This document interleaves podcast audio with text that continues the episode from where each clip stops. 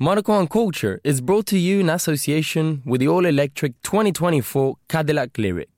Magnificence electrified.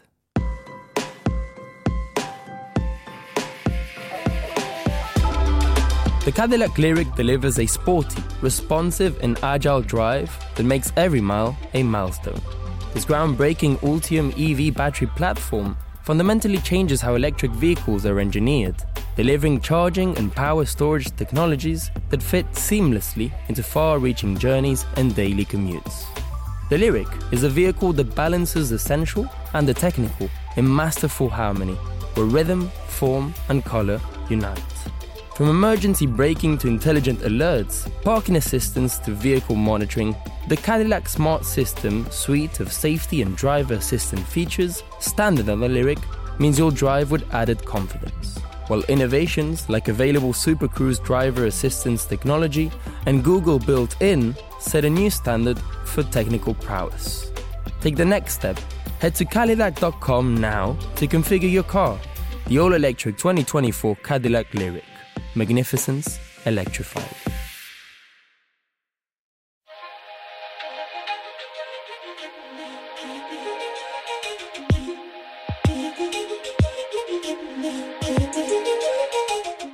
Hello and welcome to Monocle on Culture. I'm Robert Bound. It is our final show of the year, and undoubtedly 2022 has been chock full of major moments in the sphere of culture, from the slap that dealt the Academy Awards a mighty blow to the end of a 13 year wait for the second Avatar movie. Not to mention the return of an 80s hit as the unlikely soundtrack to summer 2022.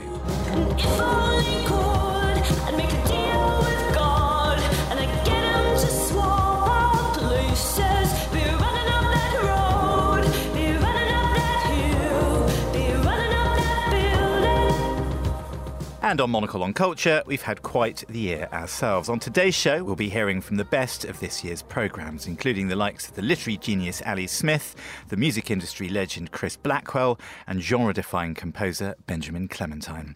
So as we bid farewell to 2022, here are some of our very favourite Monocle on Culture moments. We're starting off with the man credited with bringing Jamaican music to the masses, but Island Records founder Chris Blackwell played crucial roles in the careers of Nick Drake and John Martyn, as well as Grace Jones and Bob Marley. I was delighted to have Chris walk me through how he took his first step into the music production business in the late 1950s on the island of Jamaica. How it kind of started becoming a producer, as it were, because there was a band playing at the Half Moon Hotel near Montego Bay and I had a job at the Half Moon Hotel teaching water skiing, which was actually I rather This how everyone it. gets into record production, obviously. That's right. so the band was playing one night. This band actually were brought in from uh, Bermuda. They weren't Jamaicans. I was listening to them and I thought they sounded really good. Mm-hmm. And when they stopped, I, I went to them and said, "Boy, I think you guys sound really good. I'd love to record you." Now, I didn't know anything about recording anybody. I'd probably had a couple of drinks and why I said that, so, you know, I didn't really know what I was doing. But that's what happened. And they said, oh, well, we'd really like to do that. So I said, well, yes, let's, we'll do that. So two or three days go by. And of course, I'd f- kind of forgotten about it. And on the third day, one of the one of the guys came up to me and said, uh, uh, uh, "What about that recording idea?" And I said, Yes, of course, of course. I'm sorry. I'm sorry I forgot it. I'll do it. I'll, let's do it. We'll do it tomorrow. That's what I did. So I rented a Volkswagen bus and we all drove in from Montego Bay into Kingston. And um, I'd already booked ahead a studio because I knew the, the guy who owned the studio and owned the pressing plant, etc. I knew him.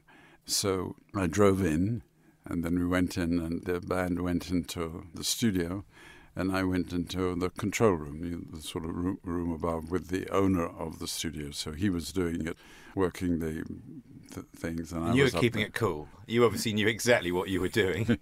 well, I knew, I knew that what I was trying to do, you know. So the first tune was played, and the leader of the band which I didn't neglect to say, the, band, the leader of the, of the band was blind, in fact.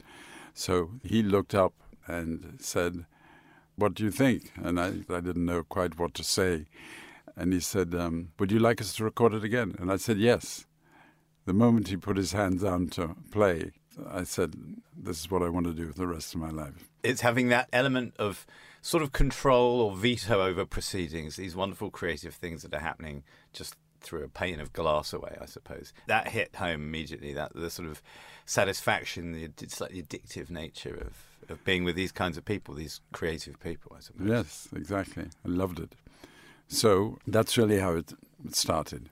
Then, from what I would do is I'd go to different shows when there were any shows where there'd be somebody, maybe the, the main singer or the, the, a lead person, and they'd they'd book other new guys who were starting to sing, etc.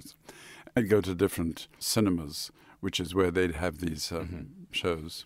And on one of them, I went.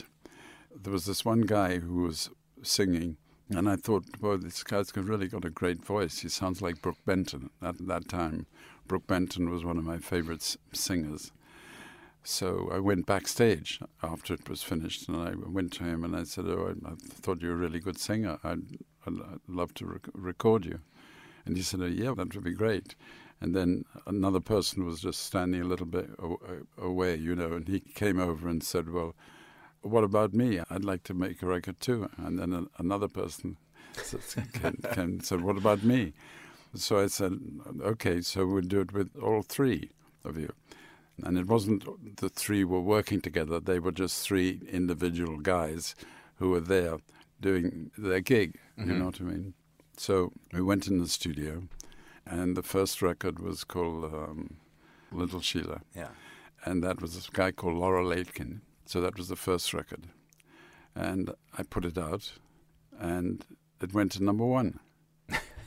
Not because it was the best record ever, at the time, but because it was the first record that Jamaicans heard a Jamaican singing. Well, my baby has left me and gone away. Uh, well, my baby has left me and gone away. You know my baby left me. the inimitable Chris Blackwell there.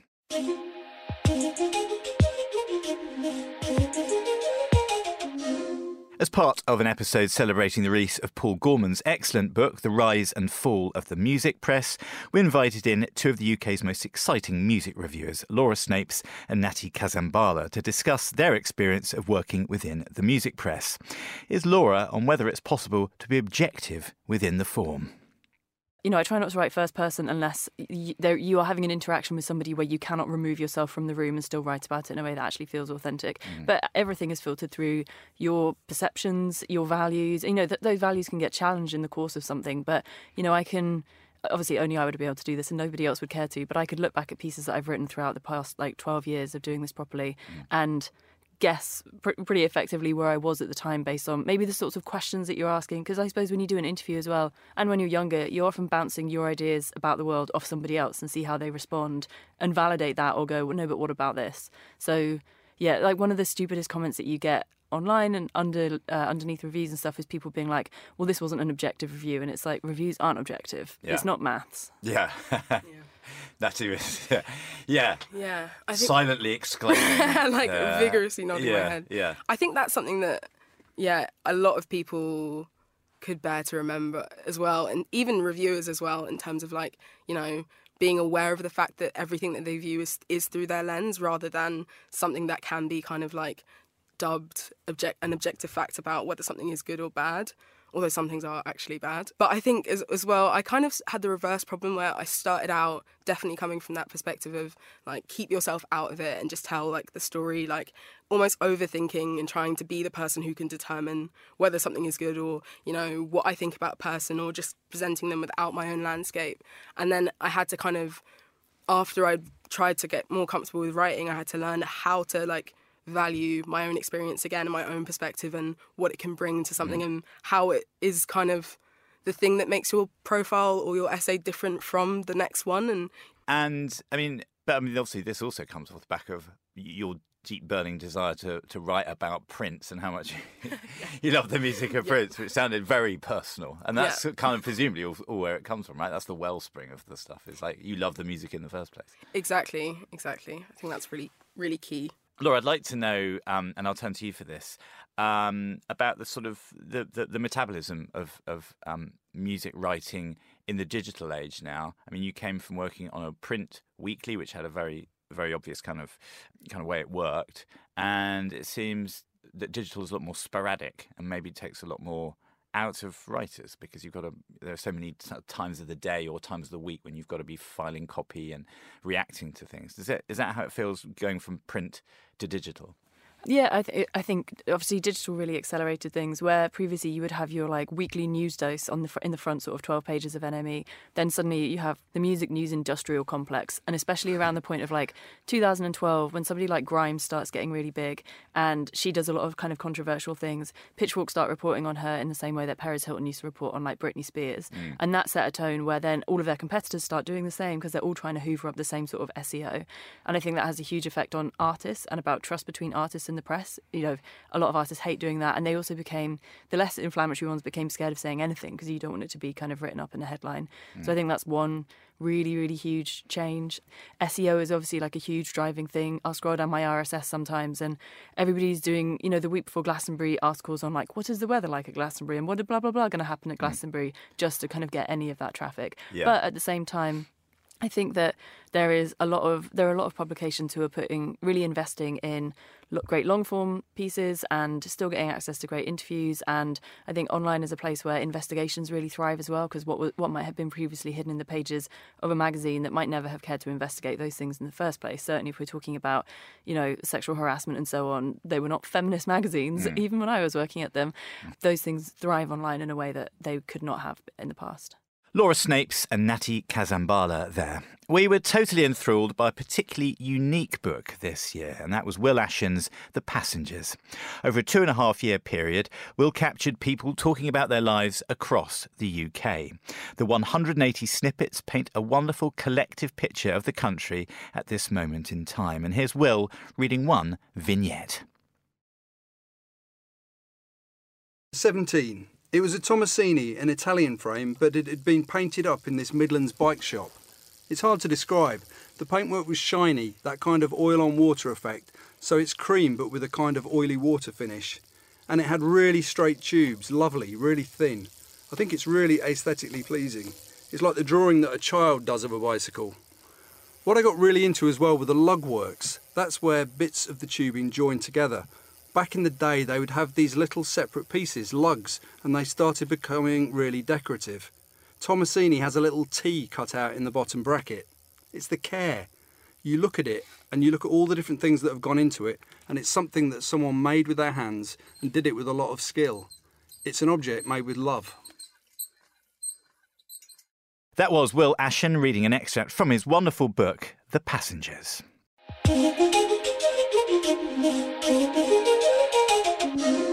Now, this year saw a new play at London's Young Vic Theatre called The Collaboration. And it told the story of notorious New York artists Andy Warhol and Jean Michel Basquiat and their plans to hold a joint exhibition. The play was written by Anthony McCarten, directed by Kwame Kwei-Armah, also the director of The Young Vic, and starred Jeremy Pope and Paul Bettany. Kwame, Jeremy, and Paul join me in the studio to tell me more about the play and here's Kwame on the dark undertones of the script. I think what we'll try to do in the production actually is, uh, certainly for, for me, is that death is not the end of the story. Yeah, indeed. Well, immortality, I guess, is the moral here. Do, do- you know what I mean? So, so actually, whatever it is that's hanging over, I think both of them are negotiating with. We're going to hit death, but No, it's it- not a somber thing by any means. It's very but- funny. I mean, but- it's yeah, like when yeah. when when it comes, that's secondary. It's secondary to to what spirit we're endowing these pieces of art that will adorn walls forever and ever. And and so uh, ultimately, it's very interesting. I think there's a war. No, war's too over-egged. Actually, there's a battle that, that's happening in our culture at the moment. Anyway, and I'm not talking about the culture wars, but there's a battle between the application of the spirit and the application of the mind. And that's always been a war between the East and the West, or a battle between the East and what's valid, what's not. Does cerebral activity equal the highest form of intelligence, or does soul, eh, as demonstrated through a James Brown loop. Yeah. Or through, you know, through a, a tap dance. What is art? What is high art? And I think in a world where they're actually discussing high art, the application of the soul or the application of the mind, what we actually find by the end of the play, for me, is that both are valid. Mm. And I sit through two hours of, of the debate that says we entered into this on one side or t'other, but if we get it right, we will leave loving both of them and knowing both were valid. I think that's right, and there's, I, I hmm. think that you know the first act really opens you up, and you you'll leave thinking you know what this show is, and then the second act is really explosive, and I think, I hope, the end of the play is kind of transcendent in that way because there is a sort of a, a collaboration. Is, is this the collaboration drinking game where every time you say Every the time. title, you get to have another Take it back. a glass of Perrier water? Perrier, yeah. Um, I hear that you've done some painting.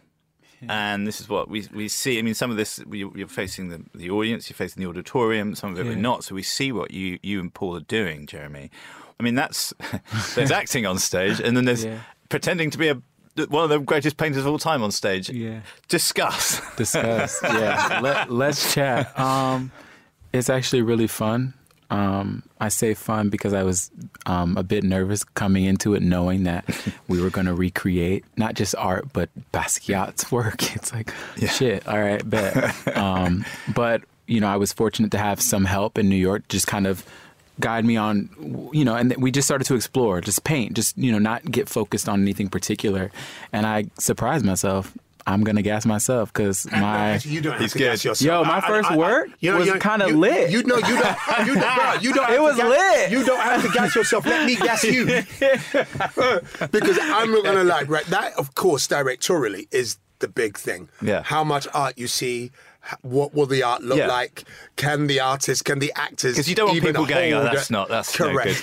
and I'm not going to lie. Jeremy is absolutely right. That Woof. literally he created something, and I went, oh shit oh that's some that's some beautiful stuff Right. and paul throughout it paul like does some stenciling and you can see it originally i had planned that we saw all of the art as they created it Yeah. and actually due to how beautiful these actors recreate the art i've literally been able to just rip it apart and just go no don't see that we won't see that we won't because they they did the work particularly in our new york rehearsal time they did the work they did the painting they learnt what it looked like and what it felt like and now we see it hmm. i've got to be honest I landed on my feet. Well, Paul as well as Andy's got to be so shy of that paintbrush to begin with, right? You've got. I mean, that's you know, it's like. You know the game operation where you have to put the yeah, so it's a bit. I feel like you're a little bit like that, not wanting to touch the sides. Yeah, I, I think that's right. I also think that what happened in the way that we're doing it, which has been so fortuitous, is that the most important painting is the one that will actually be seen being created on because you know it's the what they call it the law of uh, diminishing returns you know if you're and and by the way they were quick at painting, but we'd be there all night. if we- you know what I mean? yeah. How much time I mean, you got? long do you keep an audience? uh, if you just pause now while they just fill in the background. People And looking now at we can programs. continue There's on. five intervals. In this. That was Kwame Kwei-Armah, Jeremy Pope, and Paul Bettany. The best-selling novelist Mohsin Hamid also visited the studio to talk about his latest book, The Last White Man. Modelled on Kafka's The Metamorphosis, the story follows a man, Anders, who one day wakes up with darker skin. I asked him how he kept the novel's particular style intact throughout its pages. I had this idea that there would be these long sentences, and that within a particular sentence, we would encounter different viewpoints. So you'd be in Anders's head, then you'd be in Anders's father's head, then you'd be sort of this omniscient third person perspective looking at the whole world from above. And as the sentences got you comfortable with the idea of shifting perspective within a sentence, hmm. in a sense that would echo the character shifting their perspective and maybe the reader shifting their perspective. And also building sentences where something is said and then it's sort of qualified, maybe from somebody else's point of view, maybe the idea is played with, maybe something from the past is brought up. I think that, that human thought is fluid like that. We often imagine that we think something, and we do think certain things, but most of the time we're playing with something. So if we haven't tweeted it or we haven't written it down and presented to other people, when we do that, it becomes, in a sense, fixed. It's performative. You know, if I say yeah. I like this book, I must then defend that I've liked this book from somebody who says that they don't like this book.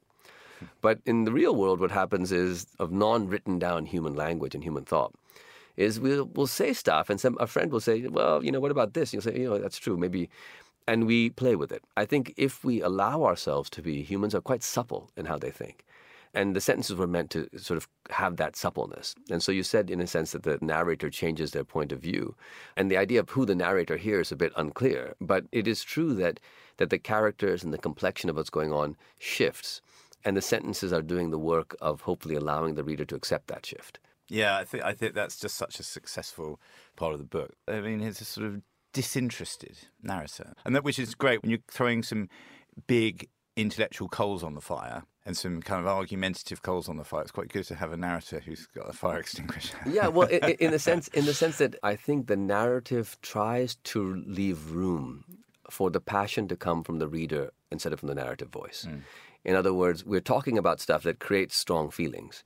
So it isn't necessary for the sentences themselves to always have those feelings. The sentences can sort of present and also the way that they, you know, partly I think what you're saying is this kind of disinterested or dispassionate. I think the effect of being disinterested or dispassionate maybe comes in part because the book is built with lots of commas and few full stops. And the effect of a full stop is that you know. I did some counting. Yeah, I'm not, I'm got, i haven't got the stats, but you're yeah. right. There are some. It's, it's, it's, long sentences. Yeah, yeah. And so, and so, in, in a, in a comma, what happens? I mean, all punctuation is a pause.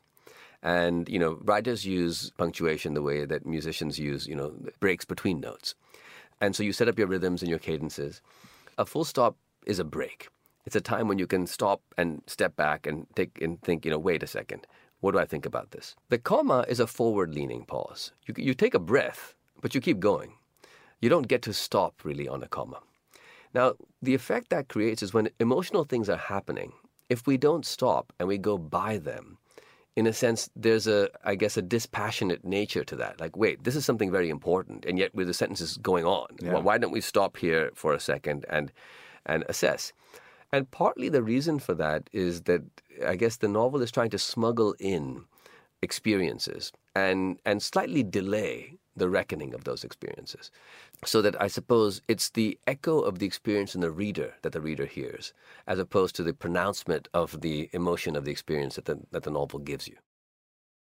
Some top writing tips for any budding novelists out there from no less than Mohsin Hamid. And from one literary heavyweight to another, Ali Smith made a trip into Midori House to discuss her latest novel, Companion Piece. The book brings together the specific hardships of the pandemic and mythic history through her typically playful use of language. Here is Ali on the unexpected role a beetle played in the making of Companion Piece. This book has a lot to do, and there's no way of even explaining this, with Paul McCartney. When I was in the middle of writing this book, and the book features curlews, mm-hmm. uh, the birds with very, very long, beautiful beaks, who are now under a great pressure um, of extinction. Actually. Sandy describes, sorry to mm. interrupt, mm. yes, Sandy describes them as having a beak so long it was just God was trying to see how what he could get away with. Or God something. was trying to draw the longest line he yes. could do to see what he could get away with. So curlew. So there's partly about curlew. So I'm writing this book. I'm in the middle of writing it. You're looking over my shoulder, obviously. Yeah, uh, yeah. Robert, right? You know. popping a polo mint in just so that you don't. You'll... Not generous, but it's polo mints. One for me. Yeah. Um, um, I was sitting in the middle of it, thinking, this is just what on earth? Why am I? What is this about curlews? What is this? I am going mad with this. Uh, maybe I should just. This is just rubbish. I'll just put it in the bin, as I think it in the middle of every book, actually. But particularly mm. with this one, I'm like, this is between tragedy and farce. How do those two things? How do I balance? How do we balance those things, tragedy and farce? Which I think that that time we've just been through taught us to pussyfoot between those words, Mm. tragedy and farce, and those states. Anyway, Curlews, I think, right, this is nonsense. I'm going to stop and, and see where it wants to go. And anyway, at that point, I got an email from the publicist at Penguin who said, Would you like to ask Paul McCartney a question? He's going to be doing a, a show at the South Bank and people get to ask him questions. Would you like to ask him one? My mind went blank. I thought, like, Paul McCartney, me ask him a question, you know. I mean, uh, my version of Paul McCartney is in my three year old self when my cousins used to phone the house and pretend to be him. you know, and I was, I was like, I'm speaking to a Beatle at the age of three. yeah. Anyway, that's, you know, um, but a. Were they were their impersonations any good? I was convinced. Well, most most three year olds are fairly biddable. it was, it was, you know, uh, it was all the Beatles phone, but Paul was my favourite. So, Yeah. um, anyway, where was I? I, Uh, thinking of a question for Paul. The question for Yeah. Paul. So I didn't do anything about it for about ten days, and then I wrote back and said, "Okay, I've got a question." And she wrote back and said, "No, it's too late now." But what's the question anyway? So I, I sent the question, and the question was it wasn't really a question; it was more a statement. It's wonderful that you, on your Scottish farm, let your sheep die of old age. I just wanted to say that's a really extraordinary thing because he does. The his sheep live the full lifespan of a sheep. I mean, they're sheared so that they can their wool's used, but they don't get killed for meat. Mhm. They they live till they die of old age. Astonishing, wonderful thing. And so I sent that question off, and of course it was too late for the South Bank. But then about three days later, someone else wrote back to me and said. We sent Paul your question and he's answered it. And there, here's an email, there's a blog rather, and here's the link in the email. So I clicked on the blog and here's Paul McCartney answering the question, and he says, "Oh, we loved the farm. We went there, and it was when London was quite hard to be in, and Mm. know, Linda and the kids and I, we just had the best time on the farm. It was such open air, such a wonderful thing to do. We loved it. We loved it. And we saved a lamb from the cold. I remember it waking up after it was frozen. It was a wonderful thing. And and then there are the curlews." He said. Ah. And they fly in and they're so beautiful and they make the most amazing sound and they land like beauty itself, kind of thing, is kind of what he said. And then I thought, oh no, I'll keep writing this book. so okay, thanks, Yeah, Paul. I know. Okay, Yeah, really. that's amazing. I know. Well, that's as chancy and as random as the cracks in the pavement are. I mean, you, you, you take your chances. you know. Yeah. Ali Smith there on Paul McCartney showing that the idea to focus on curlews in her novel did, in fact, have wings.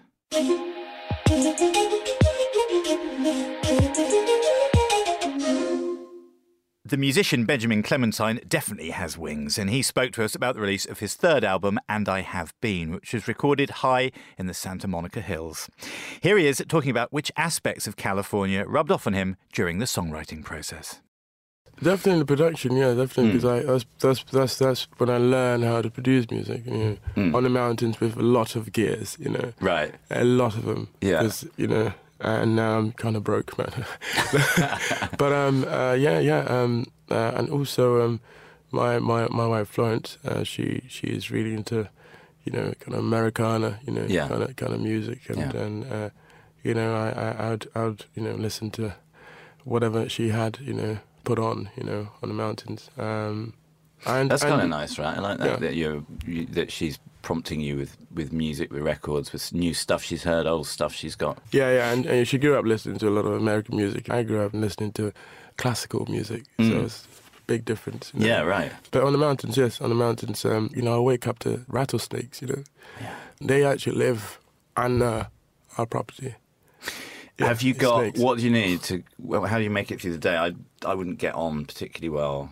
Really? with- no. Yeah. Well, I don't know. You know, fe- feeling like it's that thing when you wake up and you feel. Like, I woke up once in Italy with a scorpion on my pillow, Mhm. and I think I feel forevermore I've been quite a locker of doors. Oh yeah. Do you know what I mean? I mean, what do you need? A cleft stick or something? How do no, you no, get rid no, of the just leave them rattlesnake? alone. Leave them alone. I, the first time when we when we went there the first time, uh, I was um, outside um, smoking at six a.m. It was sunrise. It's really beautiful. Uh, I was standing there. Um, I look at my right and I see this this snake, this long black snake, just still. I was very fearful, but I stood there and I, you know, we all like stayed somewhere in the ethos or whatever it is. Yeah. And after 30 seconds, it, it left. You know, and You that's stare uh, it down. You no, I didn't know. I pretended I didn't see it. Okay. But it saw saw me, and we were just standing there, and, Yeah. and, and then left. And from that day on, I've I've never been scared of pretty much anything anymore. You know. I thought you were going to use it. I thought you said you'd used it as percussion. and, on, and on rattlesnake, it's Ted the rattlesnake. no, I felt. I mean, that's that's surely. I mean, this is what all great artists do, Benjamin. You know, you need to you need to fold that into your working practice. The sound of this tail no, no, rattling no, around. no, no. You don't, you don't, you don't kill them. No, you leave them. Leave them be. Okay. You know? Yeah. They're, okay. They're lovely, lovely, lovely animals. You know? they are. Don't you like snakes? I don't know whether I'm sort of, you know, we're in the UK here. We only have a couple, don't we? So we don't have a lot of confrontation with snakes, I Mm, suppose. mm, mm. But yeah, I think I'd go for a warmer, more of a cuddly. Snakes are warm. More of a warm and cuddly. Snakes kind are very warm. I'm going to take. I'll take your word for that. the composer and sometimes snake whisperer Benjamin Clementine coming to us live. You just heard part of my conversation there with Benjamin Clementine. You'll have to listen to the full show to find out whether we did, in fact, get to talking about the music.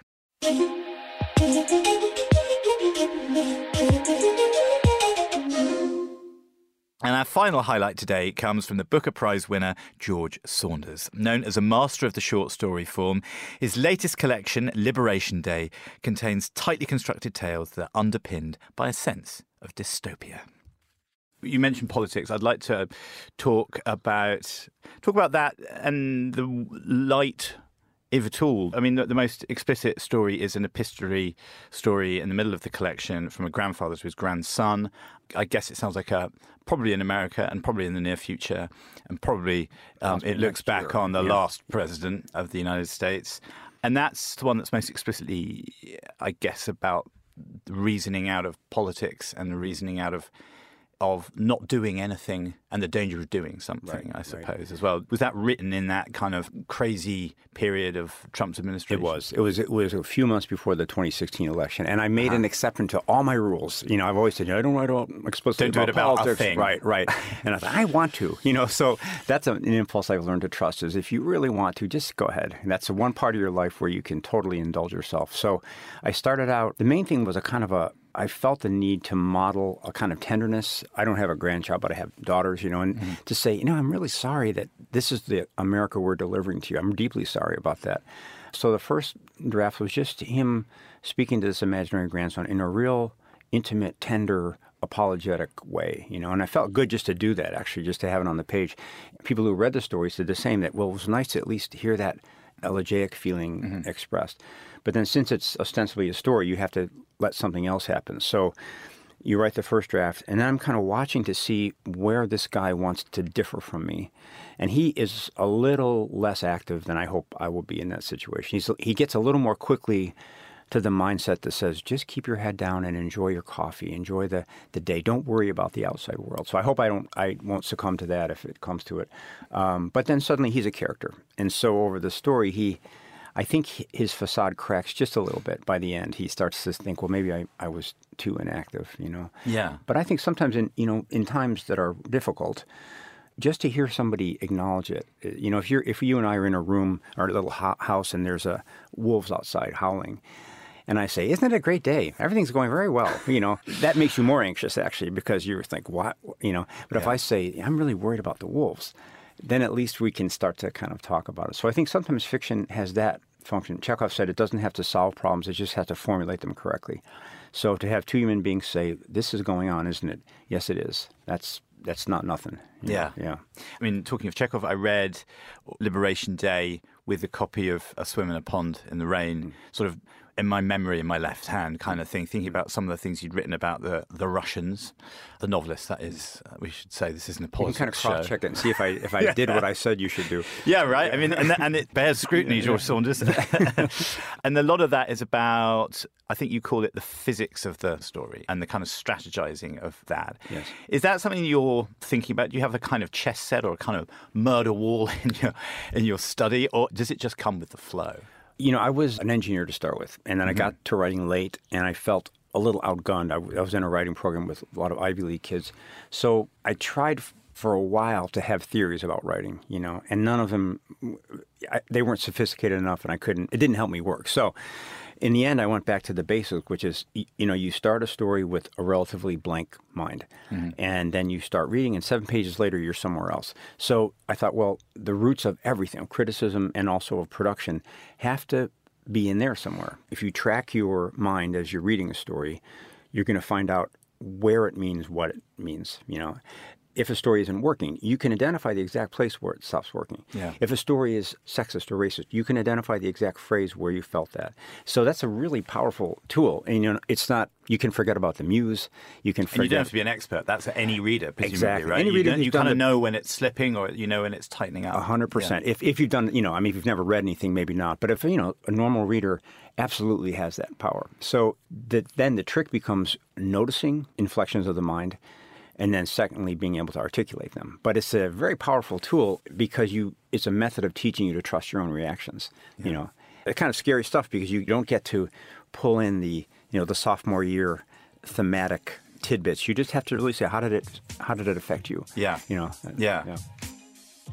George Saunders taking us home, as that is it for today's show and the shows for this year. We've loved bringing you Monocle on Culture throughout 2022, and we really hope you've enjoyed listening. We'd love to hear your thoughts on the programme and what you'd like to hear more or less of next year. And you can get in touch with us through Sophie's email. That is smc at monocle.com. Be kind.